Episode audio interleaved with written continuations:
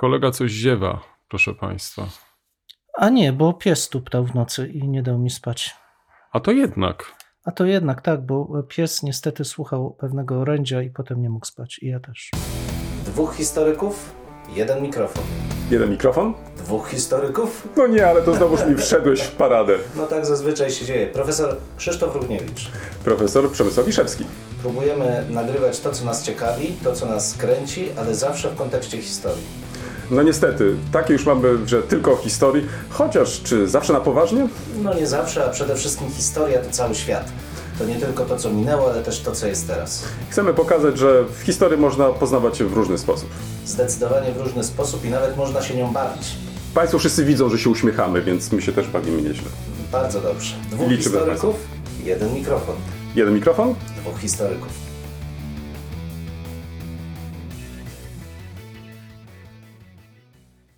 Ale to chyba nie będziemy Nie, rozmawiać o tym nie. orędziu, bo. Absolutnie. Ale wiesz, szkoda mi trochę psa, bo się mm, faktycznie zestresował, skoro nie mógł spać. No bo wiesz, bo tam były marsowe miny, flagi Ach, i w ogóle. I on ach. się tak zestresował, że coś się I dzieje. było a głośno, przecież- nie? I tak głośno było Tak, też. no a przecież nic się nie dzieje, no Tak, Boże kochany. tak. Także Iga Świątek wygrała. to jest najważniejsze. Tak, to Tak, tak. przede wszystkim wielkie gratulacje, szacunek. Chociaż bo powinienem powiedzieć pani Iga Świątek. Pani no. Iga Tak, Świątek, tak. e, osoba tak. Tenis, grająca w tenisa, e, wygrała. Wiesz, podobały mi się te zdjęcia, wiesz, takie, które mm, zestawiono w, z, te, z tego turnieju. Boże, nie wiem, ktoś nawet chyba tam rzucił, e, gdzie była e, inspekcja pracy. A mi się wiesz co podoba, że ona jest taka rzeczywiście skoncentrowana. To jest, to Mhm, jest naprawdę świetny role model dla naszych. No, to, to, to przecież to, to widać ten profesjonalizm Tak, już, nie? tak. Także... hmm. Ale kolego, No. tak a propos, y, jesień, y, a wiesz z czym jesień mi się kojarzy? Nie tylko z opadającymi liśćmi, ale też z dynią. Kolego, bardzo proszę. Kolega złożył zamówienie. proszę, i ciasto dyniowe dostał. Proszę Państwa, żeby Państwo Tak, to widzieli, nie tak. dość, że torebka jest w Ale nie, to do zwrotu. Nie, to do z zwrotu. myszy. Do zwrotu. Tak, kolego, zwroty. proszę zwrócić. Jakżeż to? Proszę zwrócić tą, Mm, i ciasto. tą, O, tak, tą torbę. Będzie tak, święto, tak, będzie tak. święto. Tak, e, myślę, że możesz sobie nie jedną kawę. Ale popatrz, prawda że, prawda, że ładna torba? Wspaniała. Ja Tak. e, nawet, nawet uwiecznię ją i wrzucimy, żeby Państwo zobaczyli, Tak. jaka wspaniała torba, Tak, bo, tak. no bo jest wspaniała. E, Uważam, w, kolega o zawartości pewnie powie za tydzień, więc e, Tak. tutaj e, uzbroję Państwa w cierpliwość. tak. Em, zobaczymy, zobaczymy co powie, ale torbę już możecie zobaczyć. Torba jest faktycznie. wspaniała, za chwilę ją wrzucimy dalej, także spokojnie. I kolego, następna sprawa, e, się to je, nie, to nie ma czego. Właściwie to wiem, jak wytłumaczyć ten nagły wzrost zainteresowania naszym A podcastem. proszę Cię bardzo, Okazało się, że jedna z, naszych koleżanek, jeden z naszych kolegów zalecił nasz podcast do analizy podczas zajęć. Jest to w pewnym sensie przerażające, bo kiedy człowiek staje się przedmiotem analiz szkolnych, Tak, tak, to znaczy, że tak. powinien chyba Wiesz, umrzeć. ale w, tutaj w, dowiedziałem się o tym przez y, przypadek i pozwoliłem sobie zapytać jedną ze studentek, mm, czy, czy zechciałaby podzielić się uwagami, które zostały zgłoszone, albo które zgłoszono. Strona bierna, no dobrze. Ach, e, które zgłoszono. I wyobraź sobie, że mm, generalnie studenci w, w, w, nie zgłosili jakichś tam krytycznych uwag. No chyba, że ta studentka była tak miła i uznała, że nie będzie się dzielić krytycznymi uwagami, bo nie chce nas zniechęcać. Generalnie mamy miłych studentów, co zawsze Tak, doceniamy, Tak, tak. ale uważam, że też studentów prawdomównych, więc gdyby Tak, tak, mieli jakieś zastrzeżenia, na To, to z pewnością tam się pojawił tylko jeden wątek, taki, który mm, no może wart jest w- przytoczenia. Chodzi o długość naszego podcastu. Em, no chyba tak się złożyło już, y, że, że tak sobie rozmawiamy przez około godzinę i chyba na tym poprzestaniemy, no bo to tak, Tak.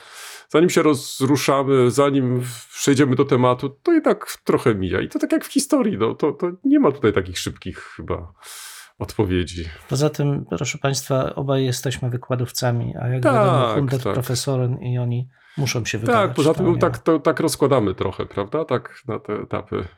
Się rozkładamy czasami, ale dobrze. Teraz tak, jest jeszcze inna rzecz, e, w rozstrzygnięcie konkursu.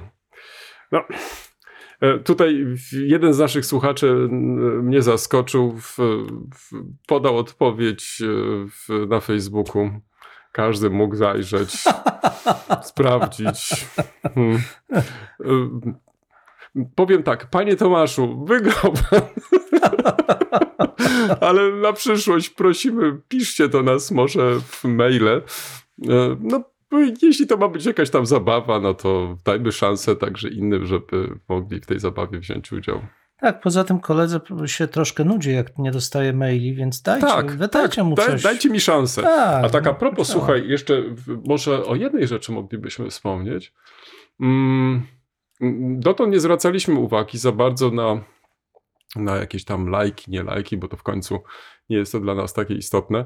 Ale z drugiej strony, gdyby się pojawiły jakieś komentarze pod naszymi podcastami, to chyba nie byłoby tak e, źle, prawda? Nie, nie było, byleby były, y, proszę Państwa, cenzuralne, ale w to wierzymy, E, bo Ta, tak, nie, no przecież świetnych słuchaczy. To prawda i słuchaczki, a, a poza tym myślę, że, że co, no, raczej, raczej 10 razy by się zastanowili, zanim by wpisali jakieś brzydkie słowo, nie? No, to treści, Tak, żeby były tak. takie godne. Tak, Tylko tak. godne tak, treści godne, przyjmujemy. godne treści, tak, Tak, tak. tak. I, i, i, w- i w, możemy nawet obiecać, że od czasu do czasu ustosunkujemy się do, do tych różnych głosów, które No. padną. I odczytamy. Co ty na to? No, Dobrze.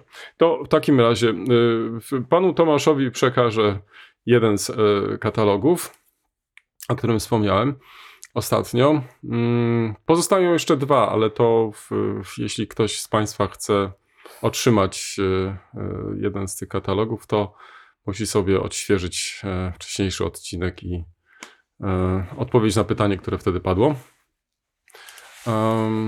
Co jeszcze? Aha, i, i czekamy w takim razie na te komentarze.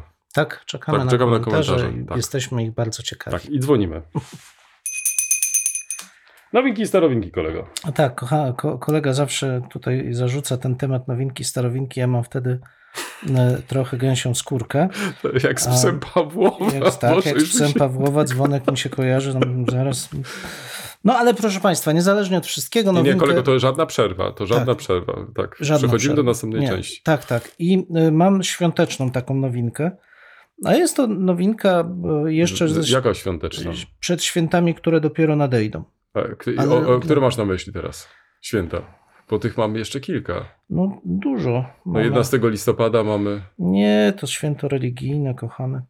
W każdym 11 razie... listopada? Czy... Poczekaj, poczekaj, A, poczekaj, dobrze, poczekaj, dobrze. poczekaj. Tu Dietmar z Melceburga relacjonował nam To na pewno nie 11 dawne listopada. czasy, na pewno nie 11 listopada, relacjonował okoliczności hmm, poczęcia jednego z synów e, Henryka I, Mhm. e, króla, pierwszego króla powiedzmy, e, Henryka I, e, zwanego mm, Fowler, Sokolnik, jak on, Sokolnik, jakoś tak, nie? Nawet nie Ptasznik po polsku Ptasznik, jest. ptasznik. Ptasznik, tak. Po polsku jest Ptasznik. Henryka I Ptasznika. Falken. Tak. E, Króla e, wschodnich Franków, ale pewnie należałoby powiedzieć po- zapoczątkowującego dynastię rządzącą przyszłymi Niemcami. Jakoś tak. No w każdym razie, Henryk I, e, w Wielki e, Czwartek, e, postanowił wypić sporo wina. Mm. Tak dużo sporo. To było coś nowego? No wygląda na to, że tak, ponieważ wypił go aż tak dużo, Aha, odznaczono Że- to w kronice. Nie tylko oznaczono go ten fakt w kronice, ale też w następny dzień, czyli Wielki Piątek, udał się do swojej żony, Matyldy z Ringelheim i począł był syna. O, I począł był syna. I y, jak Państwo się domyślają, y, będąc pod wpływem alkoholu w y, jedno z najważniejszych świąt chrześcijaństwa i, i począć wtedy syna, to a nie może jest tak wielka szybko, zasługa. ale zaraz, ale może tak szybko, wiesz, trzeźwiał. Tego nie wiemy. Podkreśla nam Bo tutaj postury na kronikarz, przykład był dłużej. No ale podkreśla nam kronikarz, że jednak coś było w procentach. Mimo Mhm. wszystko. Mhm. Bowiem do poczęcia tej, mm, te, tego dziecka przyczynił się był kto? No nie wiem kto. No szatan. Ach. No jakżeż to No, szatan. no tak podpowiedział mu, że ma wypić o jedną butelkę za dużo. Tak, zły duch, zły duch. I tenże szatan zresztą e, poinformował o tym e, fakcie jedną z kobiet, Mhm. która, znaczy, że był zaangażowany w, w te działania, tenże szatan był. I ona z kolei powiadomiła o tym e, królową, która w ten sposób dowiedziała się, że poczęła, e, że poczęto dziecko. Ona o niczym nie wiedziała? E, no wygląda na to, że nie była jeszcze świadoma, że nosi w swoim łonie dziecko. To nie do końca od razu się wie. Wiesz? Troszkę czasu musi upłynąć, a ona się szybko o tym dowiedziała, więc tu szatan zadziałał z wyprzedzeniem. No i w związku z tym, jako sposób na zabezpieczenie przed, um, ha, jakby to ująć, skutkami takiego szatańskiego działania, ona otoczyła się prałatami, opatami, po to, żeby oni towarzyszyli jej cały czas Stworzyli taki mur. taki trochę mur modlitewny, o tak A- modlitewny. Mm, Oczywiście ta, op- ta opowieść jest mm, anegdotą, ale z podtekstem politycznym, ponieważ Titmar z Merseburga, choć szanował władzę cesarską, to jednocześnie nie do końca e, był zwolennikiem dynastii Ottonów i w, uważał, że u jakby zarania e, przejęcia władzy przez tą dynastię coś tam jest niezbyt dobrego. No i domyślamy się, że tym dzieckiem poczętym w taki niekoniecznie mm, godny sposób y, był sam Otton I Wielki, Mhm. czyli założyciel już y, cesarskiej, no nie założyciel, on był synem króla, ale jako pierwszy przyjął godność cesarską w 962 roku, a w związku z tym wszystkie poczynania jego następców i Ottona II, a zwłaszcza Ottona III, były naznaczone no, pewnym, pewną skazą. Skazem. tak. A e, całość e, jakby porządku władzy wróciła na właściwe tory dopiero w momencie, kiedy władzę objął Henryk, e, Henryk II, książę Bawarii. Wiesz, tak e, teraz tymi oczyma wyobraźni trzymam w ręku podręcznik szkolny i w, czytam o początkach e, dynastii salijskiej, tak? Tak, tak, E, tak. I, i w, tak, no i, i teraz e, w, jesteśmy przyzwyczajeni do takich czy innych informacji, a tu proszę, Tak.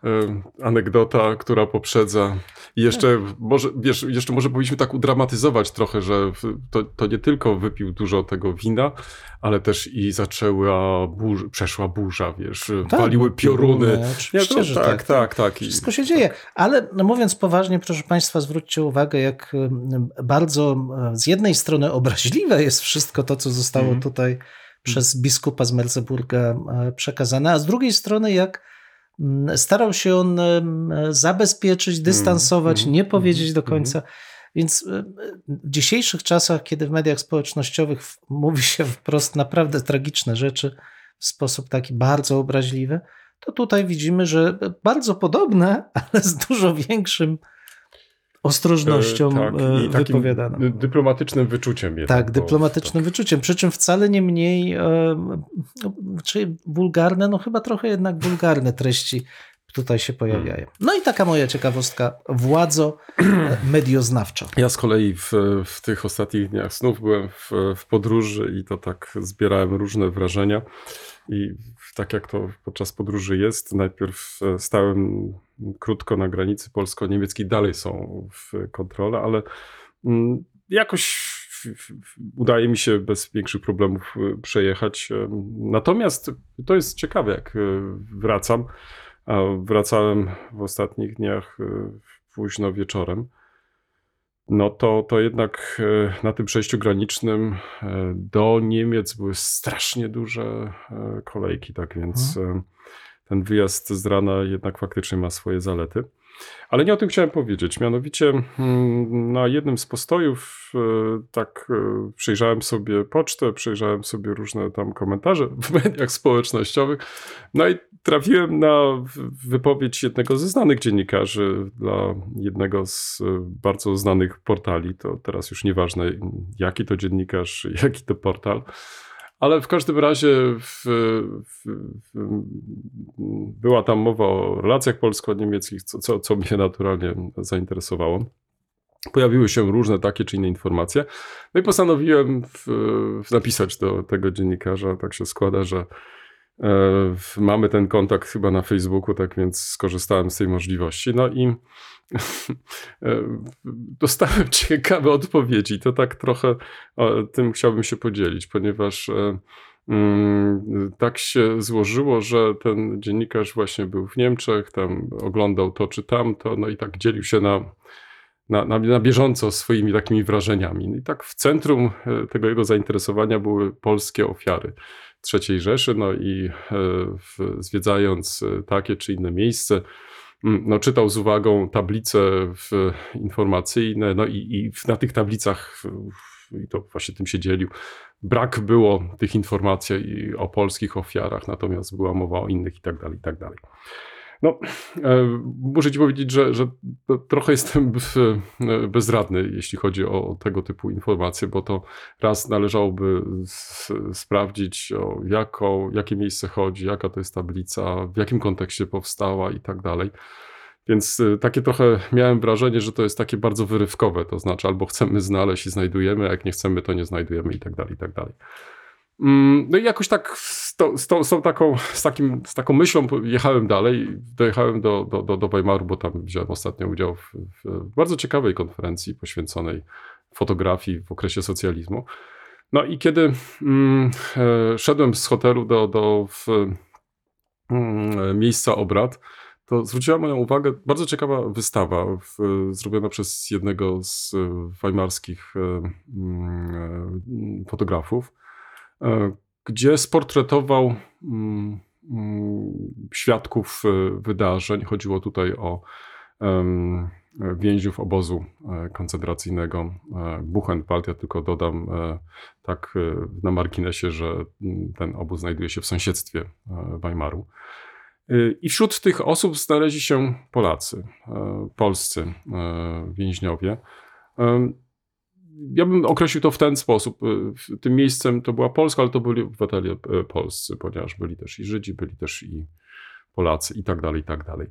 I muszę powiedzieć, że tak e, zacząłem się zastanawiać, przechodząc taką główną ulicę, a tu przede wszystkim chodziło o stworzenie takiego pewnego takiego kontrastu, napięcia, ponieważ Ta wystawa, jeśli szedłbyś z dworca w kierunku centrum, to mijasz jedną z takich wielkich budów e, okresu III Rzeszy, tak zwane Gauforum.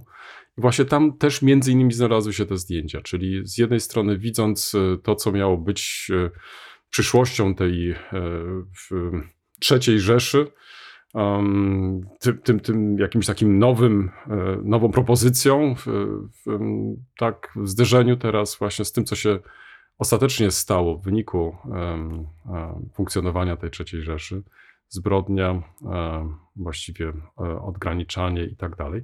No w każdym razie te zdjęcia czarno-białe w dużym formacie robią wrażenie i przechodząc e, tą ulicą, raz, że nie sposób nie zauważyć, a z drugiej strony też nie uzmysłowić sobie tego kontekstu, gdzie te zdjęcia zostały umieszczone.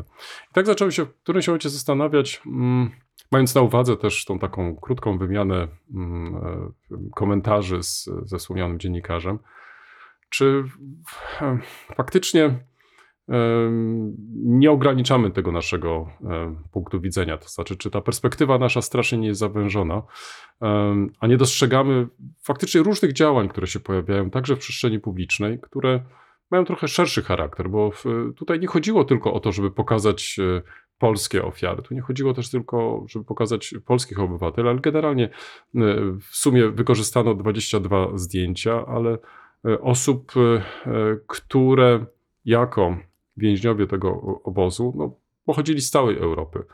No i to pokazuje trochę taki uniwersalny problem, z którym mieliśmy i mamy do czynienia. No i kwestią pamięci, to znaczy jak obchodzi się z tą pamięcią i teraz jak prezentować te informacje w przestrzeni publicznej, żeby em, one nie miały takiego charakteru, bym powiedział, natrętnego. To znaczy, że każdy, kto chce, może się zatrzymać, może sobie obejrzeć, może nawet za pomocą kodu QR zeskanować sobie em, informacje o tych e, osobach. Więc muszę przyznać, że, że ten sposób bardzo mi się spodobał. I tak właśnie, kiedy mm, już później się zastanawiam, czy jeszcze coś napisać, pomyślałem, że nie będę pisać. E, Myślę, że to, to łatwo jest wsiąść do auta, pojechać e, i na tej podstawie pisać później jakieś generalizujące w, w, wnioski. E, Natomiast może warto trochę więcej czasu poświęcić, może warto trochę pochodzić, niekoniecznie też głównymi traktami, tylko po prostu spojrzeć w jakieś boczne ulice i wtedy wyrobić sobie jakieś też e, własne, własne na tej podstawie zdania. No widzisz, to jeszcze jeden kamyczek do ogródka e, dotyczącego komunikacji w przestrzeni publicznej, faktów Mm, historycznych. To mm, o tym będziemy mm. jeszcze dzisiaj rozmawiać. To co, dzwonimy? Dzwonimy. Lektury, kolego. Tak, lektury e, w zasadzie dwie chciałbym przedstawić. Jak zwykle krótko, no bo ja staram się nie mówić długo. Tak, a później studenci nam zarzucają, że gadamy za długo. No dobrze, więc będę jeszcze krócej w takim razie.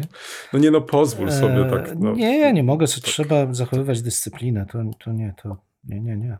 W każdym razie, proszę Państwa, e, ukazała się jakiś czas temu e, książka będąca zbiorem artykułów po konferencji, m, e, która cyklicznie już odbywa się na Uniwersytecie Mikołaja Kopernika w Toruniu, a, prezentuje studia związane m, szeroko rozumianym kontekście, kontekstem e, koronacji Bolesława Chrobrego. Organizuje to pan Piotr, dr Piotr e, Pranke. W tej chwili ukazał się tom Between East and West Studies on the History of Memory, Commemoration and Reception of Medieval Culture, czyli e, między wschodem a zachodem studia z historii memorii, upamiętniania i recepcji mm, kultury e, średniowiecza. I rzeczywiście mamy tutaj e, zbiór e, studiów poświęconych z jednej strony mm, upamiętnieniu Bolesława Chrobrego, ale też mm, szeroko rozumianych pierwszych piastów.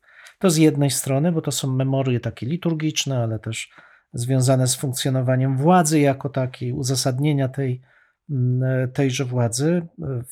Z drugiej strony mamy sporo pośw- artykułów poświęconych e, realiom mm, badań archeologicznych, e, sposobowi e, wyprowadzania wniosków z tych badań, także dotyczących formowania się państwa, państwa Piastów, ale mamy także całkiem spory, sporą grupę studiów poświęconych Skandynawii, upamiętnianiu między innymi w poezji skandynawskiej, w sagach, w działalności skaldów, władców skandynawskich, ale też realiów sprawowania władzy. Wreszcie pojawiają się także e, elementy związane z historiografią e, bałkańską, zarówno e, średniowieczną, jak i współczesną, bo jednym z elementów tej, tego tomu są studia poświęcone funkcjonowaniu pamięci o władcach Mhm. w XIX i XX, e, XX-XXI wieku. Bardzo ciekawy tom zbiera interesujący zestaw badaczy, zarówno tych uznanych jak Wojciech Chudziak czy Andrzej e, Pleszczyński, jak i tych, które w polskim kontekście e, pojawiają się, czy w polskich publikacjach dotyczących Polski pojawiają się rzadko. Em, Wydaje mi się, że takie połączenie różnorodnych perspektyw jest bardzo interesujące, choć tak jak zawsze przy tego typu tomach e, pozostaje pewien niedosyt. Zabrakło mi tutaj zwłaszcza zakończenia ze strony redaktorów, bo wprowadzenie jest mm, zwięzłe, raczej jest to forma e, jakby podziękowań, wprowadzenia w e, sens organizacji mm, cyklicznej tej konferencji. Natomiast zabrakło mi podsumowania e, wniosków jakichś wynikających z zestawienia tych wszystkich, mm, tych wszystkich artykułów. A myślę, że o takie wnioski warto by się pokusić, bo wtedy też czytelnik widzi, co jako publikacja ta wartość wnosi ta publikacja jako wartość dodaną do historiografii.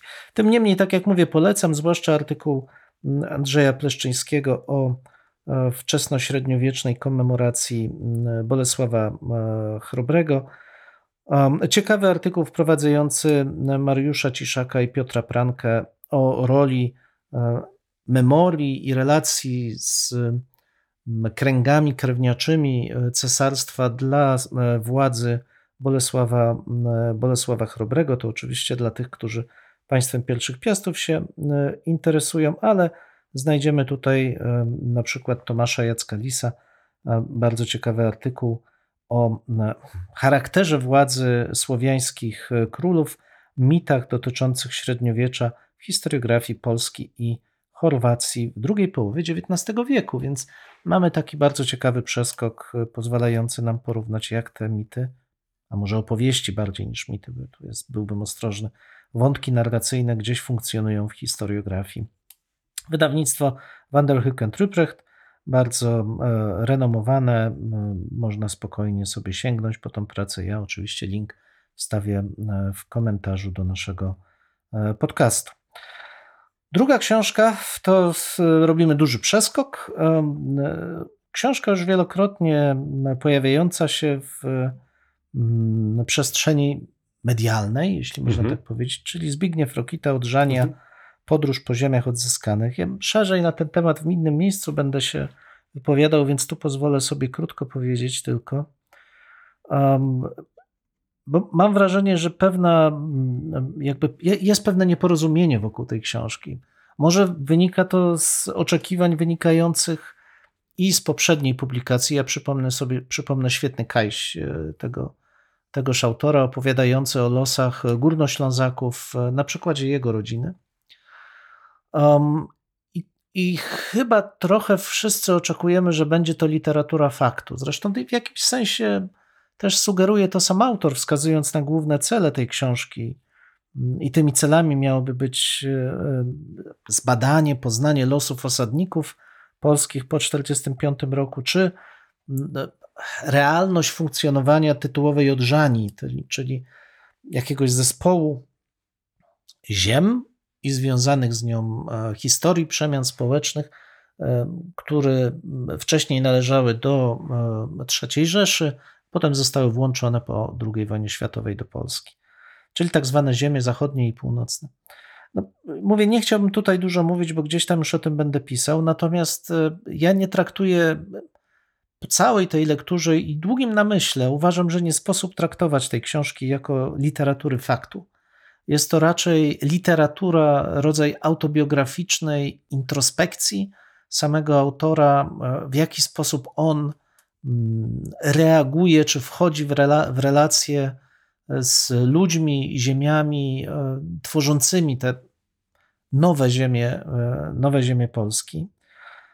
A mówię tak dlatego, że w, podobnie jak we wspomnianej przez Ciebie sytuacji, kiedy zetknąłeś się z tymi oskarżeniami o niepełną e, komemorację polskich ofiar na terenie Niemiec, tak i tutaj mamy do czynienia z książką niesamowicie wybiórczą. Znaczy, autor e, omawia wybrane lektury, rozmawia z wybranymi osobami, nie powiem też z kim, między innymi, ale klucz tego wyboru nie jest jasny i nie jest też jasne, do czego miałoby doprowadzić te spotkania jest, jest to rodzaj takiego trochę, no jednak przypadkowego e, wchodzenia w relacje ze światem informacji ze strony autora. Ja pomijam różne błędy, przeoczenia. No to, to autor nie jest historykiem, nie, jakby nie musi tych mm, elementów znać. Natomiast rezultatem tego jest właśnie taka bardzo intymna, bardzo subiektywna wizja E, wizja świata. Można się z nią zgadzać, można nie, ale jeszcze raz podkreślam, jest to wizja bardzo subiektywna. Natomiast co uważam za cenne, to że pokazuje on w moim odczuciu zupełną porażkę spojrzenia na historię Polski z perspektywy mm, takiego dominacji historii narodu, to znaczy perspektywy narodowej jako jedynej która kompletnie odsuwa wszystkie inne na bok, e, regionalną, lokalną, e, przemiany, jakie z tym są związane, a podciąga jako jedyną właściwą tą perspektywę narodową i z tej perspektywy dzieli Polskę na różne duże części, właśnie tą tytułową Odrzanie, Wiślanie, Starą Polskę, Nową Polskę. Z tej książki wynika, że czy inaczej, z analizy treści tej książki wynika, że takie podziały kompletnie nie mają hmm. sensu. Hmm. Autor je stosuje, ale rezultat jest wysoce nieprzekonujący. I tak jak rozumiem właśnie tą książkę jako rodzaj jego własnej podróży, znaczy traktowałbym to jako literaturę, e, tak świetnie ona pokazuje, że w, w tej, tej warstwie faktów, interpretacji, takiej analogii, czy tak inaczej, takiego postępowania dominacji perspektywy narodowej w stosunku do historii Polski, najnowszej historii Polski, e, nie da się zastosować, bo to, co uzyskujemy, to raczej karykatura niż, e, niż historia, e, niż historia tego, tej społeczności.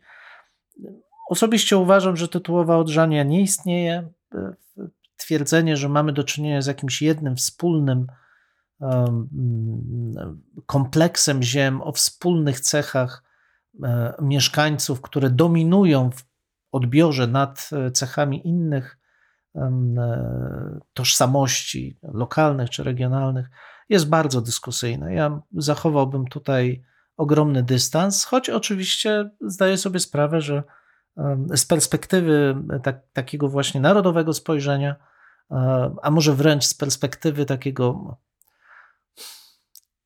rządowego, czy opartego o ten centralny punkt, jakim, jakim jest, nie wiem, siedziby rządów i tak dalej, w Warszawie, parlamentu, takie spojrzenie jest atrakcyjne, bo pozwala e, poprowadzić taką wyraźną linię. Tu są jedna część, tu druga.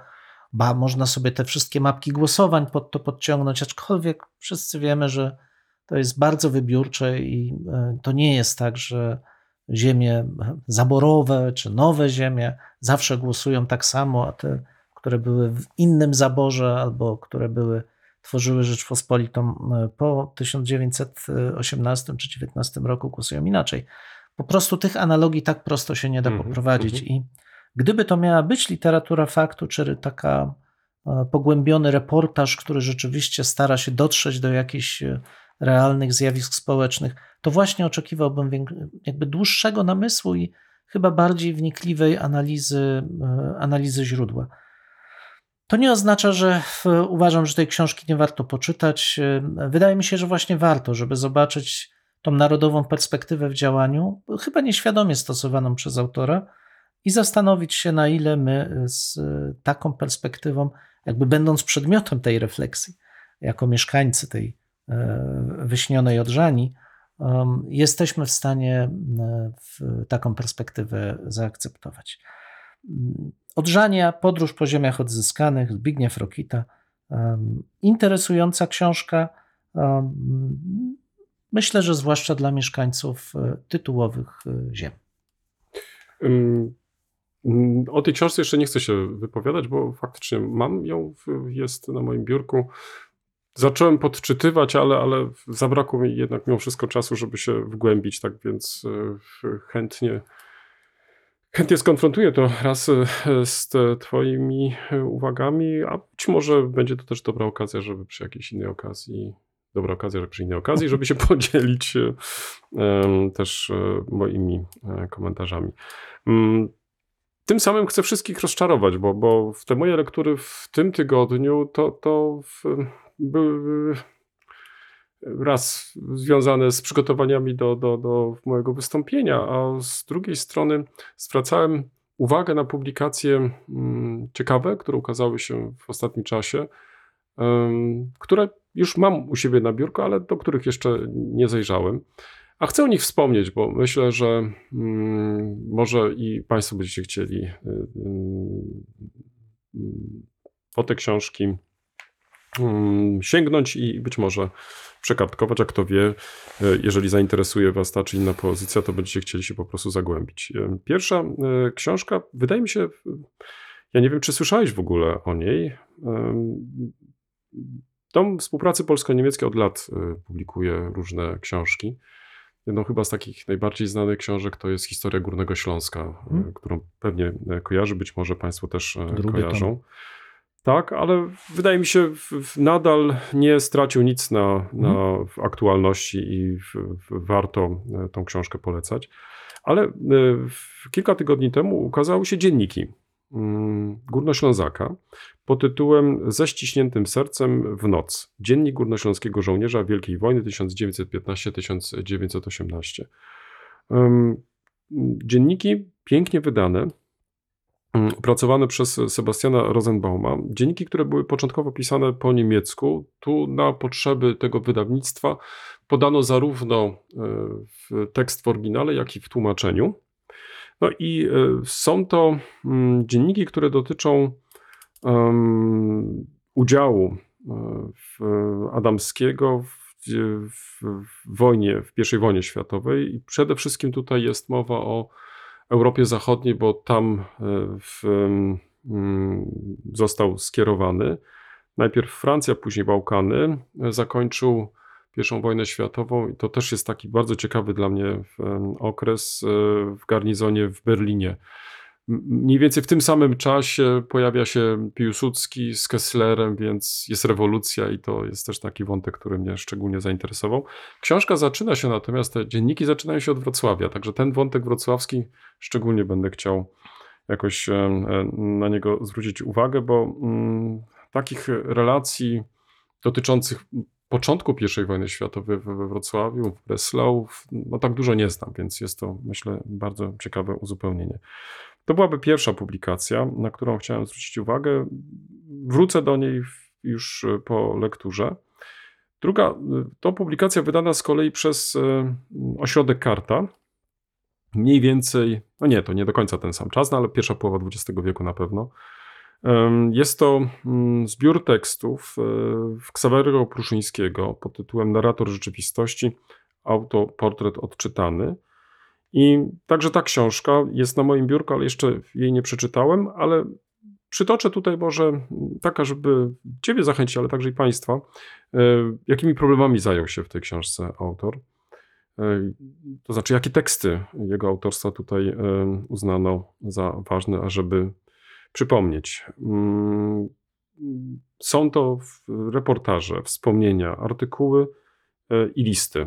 I teraz, e, jeśli chodzi o tematy, to naziści przejmujący władzę w Niemczech, ulegająca przemianom Palestyna, wojna domowa w Hiszpanii, wybuch antysemickiej przemocy w Polsce, walki aliantów z siłami Hitlera na frontach II wojny światowej, proces tworzenia nowej rzeczywistości po zagładzie. Tak więc spektrum jest e, obszerne zainteresowań Pruszyńskiego, a wiadomo, że miał świetne pióro, więc myślę, że będzie to kapitalna uczna także, jeśli chodzi o e, takie wrażenia e, czytelnicze, bo przecież był mistrzem słowa, tak więc e, myślę, że warto sięgać także i po tego rodzaju literaturę. Zwłaszcza jeśli piszemy jakieś większe teksty, tak więc czasami czytając tylko teksty naukowe, brak nam jakiejś takiej może łatwości też właśnie formułowania. Nie chodzi o precyzję, ale, ale też taką właśnie językową. No i w, trzecia e, publikacja, e, związana jak najbardziej z moimi zainteresowaniami, ale chcę ją polecić. Był ambasador Niemiec w Polsce, Arndt Freitag von Loringhofen, opublikował teraz e, nową książkę pod tytułem Nie budujemy czwartej Rzeszy, jak najbardziej na czasie. Jest to wywiad rzeka, można powiedzieć, e, e, dziennikarza Rzeczpospolitej Jędrzeja Bieleckiego. Jest to książka bardzo ciekawa, bo jest tam próba takiego ustosunkowania się do mm, e, niemieckiej polityki wobec Polski, wobec Europy, ale także wobec Rosji czy też Ukrainy. Ale też, co mnie się bardzo podoba, mm, że autor stara się też mm, coś więcej powiedzieć o swojej rodzinie o całym kontekście w rodzinnym i teraz czy e, synowie, czy też członkowie rodzin są odpowiedzialni za czyny swoich, e, e, swoich, swoich krewnych.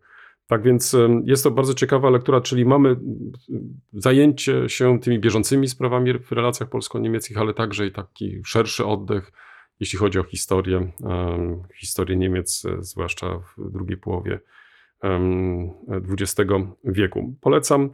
Y, polecam jeszcze i z tego powodu, gdyż za tydzień odbędzie się y, prezentacja tej książki we Wrocławiu. Tak więc, jeżeli ktoś z Państwa będzie miał czas, ochotę, to zapraszam 14 listopada do centrum. Będzie autor, y, będziemy dyskutować o jego książce. Myślę, że będzie to też dobra okazja, żeby podyskutować także o innych kwestiach, których autor nie podniósł, albo może pogłębić taki czy inny wątek, który w tej książce może nie wybrzmiał za e, mocno.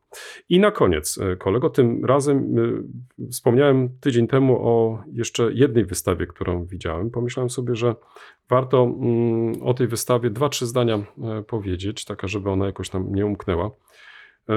Z pewnością sobie przypominasz, ale także i Państwo, że Dwa tygodnie temu byłem w, w Muzeum Górnośląskim i miałem okazję e, obejrzeć e, i wystawę stałą, i wystawy czasowe. I jedną z takich wystaw czasowych, e, czy jedna z takich wystaw czasowych zwróciła w, moją uwagę. Poświęcona ona jest życiu codziennemu w podzielonym kraju, a generalnie chodzi tutaj o to, że mm, po 22 roku Górny Śląsk został podzielony i ta granica przebiegała w, często w sposób bardzo nienaturalny, to znaczy przez wręcz osiedla, e, przecinała w kolej, przecinała w mm, linie tramwajowe. E, temu jest poświęcona ta wystawa, to znaczy w jaki sposób e, mm, utworzono tą granicę, jak ona funkcjonowała dalej, jak starano się tą granicę E, przekraczać. No i tu oczywiście nie powiem nic nowego, że, że często to, to, to życie na tym, tej granicy e, no, miało swoje plusy i minusy, ale, ale wśród właśnie też i takich, no, nie wiem, czy można to określić jako plus, ale e, w każdym razie mieliśmy do czynienia także ze szmuglem, tak więc wykorzystywano te różnice w cenach, w, w dostępie towarów, ażeby ażeby e, móc przekraczać tą granicę, oczywiście e, bezprawnie. E, no i na tej wystawie jest to też kapitalnie pokazane, to znaczy w jaki sposób można było, można było to robić i jak z tym związane były konsekwencje. Ale to, co bardzo spodobało mi się na tej wystawie, to użyte też środki techniczne, to znaczy po raz kolejny spotkałem się z takim dużym panelem w w formie takiego stołu, gdzie możesz bez większych problemów przeglądać multimedia. To znaczy, na przykład ten e, podział Górnego Śląska po I wojnie światowej świetnie można było e, zobrazować e, nie tylko poprzez zdjęcia, ale także filmy. I to faktycznie na tej wystawie jest to kapitalnie pokazane. Tak więc coraz częściej widzę, że do muzeów wchodzą właśnie takie ogromne panele, które pozwalają w sposób multimedialny zająć się Mm, tematami, do których brak niejednokrotnie e, jakichś konkretnych e, przedmiotów, lub też te przedmioty nie odgrywają jakiejś takiej wielkiej roli, bo, bo bardziej chodzi tutaj o pokazanie pewnych problemów, zjawisk. Bardzo podobały mi się też e, mm, makiety różnych budynków, które powstały w, w po obu stronach e, granicy w latach 20., 30. i takim e, łączącym elementem, to co jest charakterystyczne, to jest Bauhaus na przykład i na odwołanie do Bauhausu. Nie zabrakło na tej wystawie też różnego rodzaju relacji. I tu kolejny przykład wykorzystania mediów. E, w większości mieliśmy do czynienia już z osobami, które nie żyły, ale których relacje zostały zebrane, które zostały nagrane i mogłeś e, bez większych problemów wywoływać sobie te relacje i jeszcze dodatkowo uzupełnić e, te informacje, które Cię interesowały, właśnie na temat tego życia codziennego e, w cieniu granicy polsko-niemieckiej. Tak więc serdecznie polecam tą, tą wystawę, jeżeli będziecie Państwo mieli okazję być w Ratingen. Jest ona jeszcze pokazywana do końca roku. Tej wystawie towarzyszy pięknie wydany katalog. Tak więc e, ci z Państwa z kolei, którzy nie będą mogli tej wystawy obejrzeć, to być może zwrócą uwagę na katalog. Katalog jest takim bardzo ciekawym przewodnikiem e, e, po tej wystawie, ale znajdziecie Państwo tam też mm, dodatkowe informacje, jak to zwykle w tego rodzaju katalogach jest, które uzupełniają, poszerzają wiedzę, która została przedstawiona na tej wystawie. Tak więc jeszcze raz, Grenzgänger Alltag in einem geteilten Land, wystawa zorganizowana przez Muzeum Górnośląskie w Ratingen, um, Border Crossers, życie codzienne w podzielonym kraju. Z mojej strony, kolego, to tyle. Bardzo ładnie, ponieważ wspomniałeś o wystawach, to ja tylko dorzucę, że faktycznie były, byłbym zapomniał, ale Brałem w trakcie tego dłuższego weekendu poświątecznego, udałem się z, z moją żoną do Lubomierza, mhm. miejsca mi bliskiego, bo tam znajduje się e, siedziba e, najstarszego klasztoru benedyktynek na Śląsku. E, przepiękny budynek, choć nieczysty stylowo, jeśli można tak powiedzieć, bo mamy tam fragment czeskiego baroku, pierwszy klasztor benedyktynek, który przeszedł tą barokizację po e, okresie e, wojny 30-letniej, ale dołączoną do mm, elementów renesansowych z ukrytymi e, elementami gotyckimi. Przepiękny budynek. Natomiast z jednej strony pokazuje to właśnie ten, to, o czym mówisz, ten border crossing, ale nie na przykładzie ludzi, tylko wpływów kulturowych. Tak, bo w e, konwencie wtedy benedyktynek w XVII, początkach XVIII wieku większość stanowiły, może nie większość, ale dużą liczbę stanowiły Czeszki. Po prostu brakowało ślązaczek, katoliczek, które mogłyby zasilić konwent, stąd dużą część stanowiły Czeszki. A jeśli chodzi o wystawę, to e, z żalem stwierdzam, że miało tam funkcjonować muzeum klasztorne, ale pozostały tylko e, wielkie tablice z przedstawieniami fragmentów zbiorów, natomiast muzeum jako takiego nie ma. Więc e, trochę jest to swoiste przekraczanie granic, bo możemy obejrzeć wystawę na tablicach przed klasztorem, Mhm. ale już wejść do środka nie możemy. No jest to jakaś nowoczesność w domu i zagrodzie, ale tak czy siak e, Lubomierz też polecam właśnie z tego powodu, e, pomijając Skargula, Pawlaka i Muzeum wszystkich samych swoich. To też można zobaczyć. Można, aczkolwiek ja się jakoś nie zmusiłem do tego, no, z różnych powodów, ale klasztor e, Ale możemy do Dobrzykowic zaprosić. Do Innego miejsca, tak. Dobra. Innego miejsca, gdzie również nagrywano ten Ale film. tam nie będzie border crossingu, a tutaj był. To prawda. Chociaż e, wiesz, w- postacie w, w Kargula i Pawlaka w, A, no tak. przy płocie w, s, stoją czy, czy postawiono przed e, sklepem we wsi, tak więc e, bez problemu możesz, e, wiesz, ten... Przekroczyć kolejną granicę. Tak, to, to może nie aż tak, ale w każdym razie, co ciekawe, w, w, ja już nie wiem z jakiego materiału ostatecznie to zrobiono, bo co roku odmalowywany jest ten pomnik, żeby nie wyglądał tak strasznie, bo farba niestety z, z, coraz odpada. No, ale Dobrze, dobrze. To tak pokazuje ładnie. też trwanie pamięci. Jak przestaniemy Tak, odmalowywać, to oznacza, że jednak pamięć zanikła. Tak, ale wiesz, Bardzo ja, żywy wskaźnik. ja myślę, że dla, dla, dla tej wsi to chyba ważna pamięć No, jest akurat. No. tak. I przyciąga jednak z Wrocławia trochę chętnych. Tak, ale panie kolego, Tak. mieliśmy tu Tak, rozmawiać e, ale o czymś to innym. e, zadzwońmy najpierw. Tak, zadzwońmy. Wiesz, ja tak, e, jeżeli ty tym razem pozwolisz, to Ależ zapraszam mm, zawsze. zacząłem się zastanawiać i chciałem trochę tak mm, zachęcić się do jakiejś takiej refleksji, co nam dają media społecznościowe, czy, czy w badaniach historycznych faktycznie one są nam do czegoś e, potrzebne, bo jeżeli e, w, w uwzględnię ten mój pierwszy taki zachwyt e, tymi mediami społecznościowymi, ach, to będę teraz w, miał dostęp do informacji na bieżąco, że będą to wszystko informacje tak trochę przesiane, że, że w, będę dostawać tylko te, które jakoś będą mnie w jakiś sposób inspirować do jakichś e, kolejnych działań i tak dalej, i tak. Poznam przy tej okazji bardzo ciekawe w, osoby, które mnie też w jakiś sposób będą zachęcać do e, takiego czy innego wysiłku. No, muszę ci powiedzieć, że z tej perspektywy czasu, kiedy jakoś tam jestem obecny w tych mediach społecznościowych od kilku lat, to zauważam e, straszne pogorszenie się poziomu. To znaczy, nadal jeszcze uważam, że w, utrzymanie kontaktu z taką czy inną osobą, właśnie poprzez e, to medium, jest przydatne, jest pomocne. Faktycznie można szybko się wymienić, można e, przekazać teksty, można, można nawet e, otrzymać kolejne wskazówki. Ale e, poziom e, dyskusji, debaty, który czasami się pojawia po naszych e, wpisach, e, no jest po prostu dla mnie nie do zaakceptowania. Powiem wręcz. Nawet zastanawiam się, czy, czy generalnie się nie wycofać e, z mediów społecznościowych, bo, bo raz e, nie wiem, z jakiego powodu ktoś ma mnie obrażać. E, ja kompletnie tych osób nie znam. E, Nawet nie wiem, kim są. Natomiast one wszystko mnie wiedzą.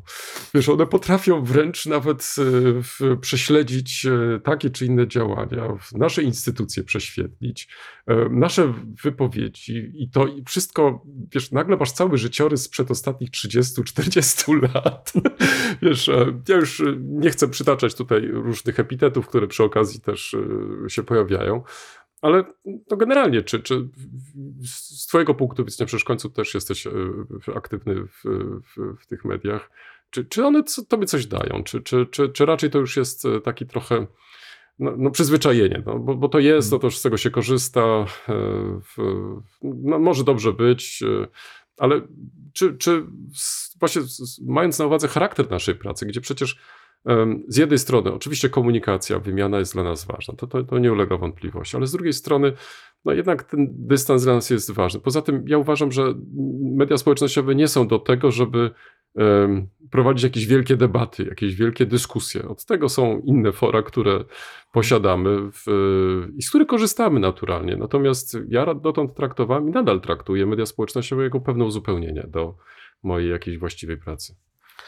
No wiesz co, to ja z racji skomplikowanej kolei mojego losu mam różne podejście i różne doświadczenia do, do mediów społecznościowych. Zgadzam się generalnie z Tobą, że w związku z chyba z jednej strony ze strategią dostawców e, mediów społecznościowych, ale z drugiej strony z ogromnym dopływem użytkowników e, w ostatnich latach i chyba pewną zmianą podejścia do funkcjonowania tychże mediów, e, może w trakcie pandemii, może tuż przed pandemią. Mm, właściwie trudno mówić o, o pogorszeniu poziomu debaty, bo zmienił się sposób e, dystrybucji informacji. Już ja pamiętam, jak e, te wiele, no i sporo to już było lat temu, przed pandemią, dwa lata, mm, subskrybując różne strony w, wtedy na Facebooku, Zdecydowaną większość stanowiły u mnie e, subskrypcje e, no, dzienników e, zagranicznych, muzeów, wszystkich tych instytucji, które mogły przekazywać w miarę wiarygodne informacje. I rzeczywiście korzystałem wielokrotnie z informacji, które zamieszczały te, te, te instytucje i dzienniki czy czasopisma. Bardzo ciekawych, bo pochodzących z różnych stron świata. To jednym z elementów no, jednak pewnej, mm, pewnego upadku Polski, no, upadku to jest złe słowo, ale pogorszenia, czy może zmiany perspektywy polskiego dziennikarstwa jest to, że mamy tak mało informacji dotyczących świata, że ten dyskurs publiczny właściwie jest bardzo wsobny. On skupia się na, na Polsce, a wręcz czasami na dystrybucji plotek. E, a takich pogłębionych analiz, refleksji, zwłaszcza sięgających poza granice Polski, Europy Środkowej. I też danego wydarzenia. E, danego wydarzenia. O które, którego dotyczy. Mamy, mamy bardzo niewiele, więc e, te media służyły mi, a tak było już wtedy, teraz tylko jeszcze bardziej się to nakręciło. I w, wtedy te media służyły mi nie do debaty, bo, bo tu się w pełni z Tobą zgadzam, że nawet wtedy trudno było, a dzisiaj to już zupełnie jest to niemożliwe, prowadzić jakąś debatę, ale e, zebrać informacje ze świata. Bo tak jak wspomniałeś, to były ciekawe, przepraszam za to słowo, agregatory takich informacji. Dużo łatwiej było e, przejrzeć sobie e, ten tak zwany feed, który spływał z tych e, stron, niż za każdym razem codziennie rano przeklikiwać wszystkie strony czasopism, które nas interesują. Ale to się radykalnie zmieniło, co wynika z postępowania właśnie zarządzających tymi serwisami którzy zauważyli, że zdecydowanie dłużej użytkownicy przebywają w serwisach, jeśli dostają treści, które budzą ich emocje, e, zwłaszcza pozytywne, ale także negatywne. W rezultacie ten sposób doboru informacji się zmienił. Nie otrzymujesz już tego, jakby co chciałeś, w sensie różnorodnych informacji, ale otrzymujesz dobierane przez e, serwis informacje zbieżne co do nadawcy albo treści z tymi, które wcześniej przykuły Twoją uwagę. Czyli to jest to, co nazywamy kreowaniem tej bańki, bańki informacyjnej. No i w rezultacie dla mnie e, to radykalnie zmniejszyło wartość takiego, e, takiego przekazu informacyjnego. Bo nie daj Panie Boże, żeby ktoś uwierzył, że to, co otrzymuje, jest e, jakimś przekrojem w ogóle informacji, opinii. Nie, absolutnie. Charakterystyczne jest to, że z tych stron, które e, subskrybowałem kiedyś, nie dostaję prawie nic. Dostaję e, wy, wybrane artykuły z największych serwisów, ale to wszystko, cała reszta hmm. muszę sam sobie. To może zmieniły się Twoje zainteresowania? Wiesz co, wydaje mi się, że jest to trochę związane z analizą poprzez algorytm treści, które ta, ta, tamte strony też zamieszczają. algorytm, już nie wnikając w Mhm. szczegóły, e, nie akceptuje, czy bardzo źle podchodzi do linków zamieszczanych w e, obcych e, dla niego serwisach. Więc jeśli serwisy z czasopisma odwołują się linkami do strony czasopisma, to automatycznie jest to wyrzucane przez algorytm gdzieś na koniec tego feedu. No ale p- dla nas najważniejsze jest, czy da się na tej podstawie jednak jakkolwiek korzystać. Mm, e, I tak jak wspomniałem, z mojej perspektywy ta korzyść je, jest dość ograniczona w tej chwili. Zgadzam się absolutnie z Tobą.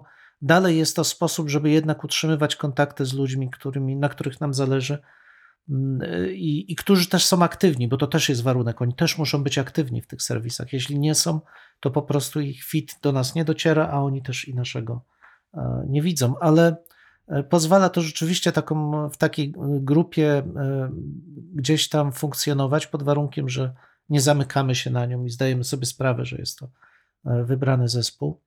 Natomiast czy dla mnie, jako dla historyka, jest to pomocne? E, Ja nie korzystam szeroko z Twittera i przyznaję, że pewną, że kompletnie nie mam zaufania do tego, co się tam dzieje. Ten, ta skala agresji, która tam e, się pojawia, to już Service X się chyba teraz Tak. nazywa, Zmienił nazwę. a niedługo będzie pewnie XXX, biorąc pod uwagę jakość tego, co tam się wydarza, to, to mnie odrzuca. Znaczy ja nie, nie widzę żadnych... Ja rozumiem, że dla może takich... że jest coraz większa grupa osób, które potrzebują takiego impulsu emocjonalnego, nie wiem, wyrzucenia tej energii z siebie w sposób taki bezpośredni w kilkuset znakach, a, ale ja tego Tylko, że zwróć uwagę, że nadal się to dzieje nie z otwartą przyłbicą, nie z imienia i nazwiska, tak jak my występujemy z imienia i nazwiska, tylko w, jeżeli przyjrzysz się bliżej tym kontom, no to okazuje się, że to są jakieś X, Y, nie bardzo wiadomo o co chodzi, pojedyncze jakieś e, e, wpisy, pojedynczy, pojedynczy followerzy i tak dalej, i tak dalej. Tak więc e, nadal e, jest tutaj ten problem z tą taką cywilną odwagą. To znaczy, jeżeli e, chcesz zadać mi jakieś pytanie, Mhm. jeżeli chcesz na przykład się czegoś dowiedzieć, to rób to z imienia i nazwiska. Wtedy ja Mhm. wiem, z kim mam do czynienia i teraz na ile mogę odpowiedzieć. E, A jeżeli na przykład sprawa jest e, bardziej skomplikowana, to wtedy od tego mamy maila, mamy telefon, możemy się dzwonić, możemy się po prostu wymienić. Więc e, w takich sytuacjach wydaje mi się, te, te, te media są dla nas przydatne, bo, bo one faktycznie zwracają nam, czy, czy osoby, które korzystają z, z naszych wpisów, czy też sięgają po nie, no, zakładam, że czytają krytycznie i mają też swój jakiś punkt widzenia i mogą się z nim podzielić. No i ja myślę, że to jest rzeczą dla nas oczywistą i normalną, że możemy się do tego ustosunkować lub też nie. Natomiast jeżeli mm, e, są to komentarze, które no, praktycznie raz nie związane są z tekstem, dwa, do tego jeszcze czyta się tylko nagłówki e, i na tej podstawie już pojawiają się jakieś tam wpisy, no to, to, to ja się zastanawiam też e, nad tym, e, dlaczego taki administrator nie panuje nad tego rodzaju negatywnymi wpisami, które niczego nie wnoszą, które obrażają, które no, jakby to nawet określić, e, no, wystawiają najlepsze świadectwo o tych osobach, które piszą. No, Mhm. Tylko to jest pytanie kolejne, czy aby na pewno te osoby to piszą, czy też e, nie piszą to już jakieś boty takie czy inne, bo przecież i z takimi sytuacjami mamy do czynienia. Jest jeszcze jeden wątek, na który może warto zwrócić uwagę, to wykorzystanie mediów społecznościowych do badań, bo Mhm. E, Także i w, już niekoniecznie w, w, można patrzeć na te media z punktu widzenia nas jako użytkowników, ale możemy też e, spojrzeć na te media w, jako przedmiot badań i ewentualnie e, wyciągnięcie e, tych informacji, które nas po prostu w tych badaniach interesują. Na przykład, gdybyśmy przykładowo chcieli prześledzić jakie były reakcje na coś tam i w, analizowali przykładowo wpisy na Twitcie w takim i w takim okresie, no to jest to e, taka, no, bym powiedział, dobry punkt wyjścia właśnie, żeby coś takiego zrobić, to znaczy jakie e, głosy się pojawiły, e, jakie tematy poruszano i tak dalej, i tak dalej, więc e, można byłoby ewentualnie to wykorzystać. Tylko jest pytanie, czy e, aby jest to źródło w, to wiarygodne, to znaczy, czy nie mamy innych źródeł, które pozwalają nam coś takiego badać, czy aby te media społecznościowe faktycznie dla nas mogą być dobrą podstawą generalnie do badań jako takich. No tu szereg wątków poruszyłeś. Jakby zaczynając od końca, to uważam, że takie badania oparte o, o treści zawarte w mediach społecznościowych są obarczone mm, ogromnym ryzykiem. Bo w każdych tego typu badaniach, gdzie właściwie jest to analiza jakościowa, powinniśmy mieć kontrolę nad próbą, to znaczy wiedzieć, jaką grupę analizujemy, kogo ona reprezentuje. Tymczasem w mediach społecznościowych kompletnie nad tym nie mhm. panujemy. Dostajemy ogrom informacji, ale tak naprawdę czyich? Jaka grupa? No możemy powiedzieć użytkowników Facebooka, ale to nieprawda. To jest grupa aktywna, którą algorytm akurat nam podrzucił.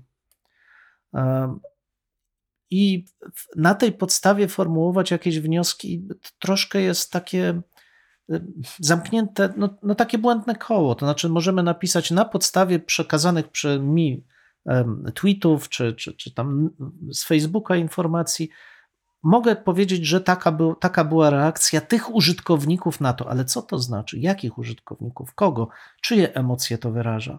Gdybyśmy mieli naprawdę poważnie podchodzić do tego typu e, informacji, to moglibyśmy powiedzieć, że całe społeczeństwo nic nie robi, tylko, jest, tylko nawzajem się nienawidzi i obrzuca się najgorszymi inwektywami. Ale to nie jest prawda. Czyli ta kozetka u psychiatry się no, no e, właśnie, pojawia ale, i cały, ale, wszystkich tych użytkowników należałoby wysłać no, właśnie wie, dla tego rodzaju co, badania. Znowu, tak. wszystkich użytkowników, czyli co, tak, nagle uważamy, tak, że całe tak, społeczeństwo tak, jest, tak. nie wiem, straumatyzowane, skonfliktowane. Bardzo dużo takich komentarzy mieliśmy, zwłaszcza przed e, mhm. wyborami, że jest głęboki podział, że jest konflikt i tak dalej, i tak dalej. Bo rzeczywiście media napędzały, ale nie tylko społecznościowe, napędzały tą wizję konfliktu. Ale ja nie mam takiego wrażenia. Znaczy, pewnie każdy z nas żyje w jakimś kręgu osób, ale w tym kręgu, nawet jeśli pojawiają się e, głosy skrajne, no to właśnie pojawiają się. Tych osób naprawdę skrajnych jest bardzo niewiele. Większość ludzi ma swoje problemy stara się z nimi poradzić, e, znaleźć jakąś drogę w życiu dla siebie. Czasem sytuacja wokół jest uciążliwa, czasem sprzyjająca, ale jednak to nie jest tak, że ludzie myślą 99% czasu nad kwestiami politycznymi, a tak sugerowałby ten przekaz. Więc dla badań historycznych uważam, że jest to narzędzie bardzo niebezpieczne, bo może prowadzić do uogólnień, do wniosków, które nie mają wielkiego związku z rzeczywistością. Natomiast e, gdybyśmy, czy, czy, dla mnie, jako dla historyka, ma to, ma to medium jakieś znaczenie? Czasami tak, bo w, potrafią e, tam pojawić się informacje, mimo wszystko, o ciekawych publikacjach. Mam e, dwie czy trzy takie strony, które regularnie dostarczają mi informacje o nowych publikacjach z, z mojego podwórka i jest to ciekawe uzupełnienie do zapisów recenzyjnych, które pojawiają się w czasopismach. Jest szybsze, bo jednak recenzje z pewnym opóźnieniem się e, pojawiają, więc Czyli jakby... niektóre instytucje, które obserwujemy, tak, które też obserwu... osoby, które Albo obserwujemy, grupy. Tak, lub też grupy. Tak, tak. uczestniczę uh -huh. w mhm. dwóch czy trzech uh. -huh. takich grupach badań mediewistycznych i rzeczywiście tam członkowie, są grupy no jednak zamknięte, nie, nie ma tam osób przypadkowych i zawsze jest z imienia i z nazwiska tak. osoba, która e, tam komentuje. Natomiast wracając do ostatniego, czy właściwie pierwszego twojego jak odnosić się do tych, do, do tych wpisów, to one nie zawsze są anonimowe, bo zwróć uwagę, że na Twitterze te, te takie bardzo negatywne komentarze to często są komentarze polityków, aktywnych polityków. A nawet w wymiarze lokalnym te e, działania, e, a coś mogę na ten temat powiedzieć, o charakterze bardzo negatywnym, są z imienia i z nazwiska e, formułowane ze względu na budowanie swojej marki. To jest dla mnie ciekawe, aczkolwiek no, zaskakujące trochę doświadczenie, że ludzie są w stanie budować swoją markę na negatywnych emocjach, że potrafią nienawidzieć i że potrafią wykorzystać te negatywne emocje do podkreślenia swojej No tak, ale czy nie uważasz, że to jest dobry moment, żeby właśnie nie tyle reagować, bo wydaje mi się, że to, to nie ma najmniejszego sensu. Nie ma E, sensu Bo najmniejszego. tak naprawdę my nakręcamy te osoby Dokładnie tak. w, do kolejnych jakichś takich e, podobnych jest. działań. Natomiast mi się wydaje, że w takich sytuacjach no, trzeba po prostu ignorować. e, no i ewentualnie, jeżeli to faktycznie związane już jest z, z jakimiś sprawami, e, które nadają się do prokuratury, no to po Mhm. prostu trzeba to, to zgłosić. No i tyle. No, chociaż z drugiej strony sami doskonale wiemy, Tak. że nie przynosi to Nie. większego e, skutku. No, kto się będzie akurat tym z, Mhm. zajmować? e, Mała szkodliwość społeczna i tak dalej. Natomiast mnie się wydaje, że to chyba bardziej jest związane z, z naszym stosunkiem, jeżeli mówimy tu o politykach, do właśnie tych polityków i od tego są wybory, żeby przypomnieć im, e, że są naszymi reprezentantami, jeżeli o to chodzi. No i oczekujemy jednak mimo wszystko nie tylko innego języka, ale też innego Mhm. poziomu. No i tu dotykasz e, chyba tej podstawowej też z punktu widzenia historyka ciekawej obserwacji, e, jakie tu medium, te media nam przekazują. To znaczy, że e, nasze społeczności nie są, e, nie są przygotowane Hmm. na zalew tego typu emocji. To znaczy, to, to co mówisz, oczywiście w pełni się z tym zgadzam, tylko że to w ogóle nie działa. Znaczy, możesz te wszystkie negatywne rzeczy e, pozostawiać na boku, wzruszać ramionami, bo są absurdalne ale one przesiąkają, to znaczy do bardzo dużej liczby osób, bardzo często takie te komunikaty nadawane formują ich punkt widzenia. I niewiele możesz z Mm. tym zrobić. To jest też świetne narzędzie do pokazywania, jak e, formuje się nagonkę na osoby. Doświadczył tego chociażby Donald Tusk w ostatnim czasie, ale doświadczyła bardzo duża liczba osób. I to niekoniecznie polityków. i to właśnie niekoniecznie polityków. I skutki tego dla tych osób, które właśnie nie są na świeczniku, są bardzo negatywne, bo te negatywne opinie nie tylko z nimi zostają, ale one prowadzą do bardzo głębokich um, urazów psychicznych, Mm. um, z czego nikt sobie najczęściej nie zdaje sprawy. Um, I obserwacja mediów społecznościowych jest świetnym przykładem, jak działa mechanizm nagonki społecznej. I to może być jakaś korzyść dla historyka, to znaczy zaobserwować, w jaki sposób prowadzi się tą walkę polityczną na różnych poziomach, od szczebla, nie wiem, szkoły, gminy, czegokolwiek, um, aż do szczebla państwowego. W jaki sposób te negatywne emocje się wzbudza, jak się je utrzymuje i jak potem wygasają w momencie, kiedy osiągnie się jakiś cel polityczny, który dana grupa chciała. Więc jest to kolejne medium. Czy kiedyś gazety- fakt, tak, Tak, patrz, jak kiedyś um, analizowaliśmy dla XIX wieku gazety, um, mogliśmy analizować ulotki, potem plakaty propagandowe. Tak teraz historyk może analizować sobie media społecznościowe. Z tym jednym cały czas zastrzeżeniem, że mamy tu do czynienia z bardzo niejasną grupą odbiorców i bardzo niejasną grupą nadawców, więc traktujmy je z pewnym dystansem. W tym miejscu stawiamy kropkę lub też jak to woli, kropkę nad i. No, mamy nadzieję, że to nie jest koniec, że to jest początek Waszych dyskusji. Mam nadzieję, że Was zaciekawiliśmy. Prosimy o komentowanie naszych zmagań z historią. Poniżej zdjęcia jest wystarczająco dużo miejsca. I pamiętajcie, nie regulujcie odbiorników. No, my naprawdę tak brzmimy. E, tak, chociaż być może czasami e, może trzeba ściszyć. No może czasami ten nasz rechot by się przydało wyciąć nawet. Dwóch historyków, Jeden mikrofon, jeden mikrofon. dwóch historyków. Dziękujemy. Dziękuję.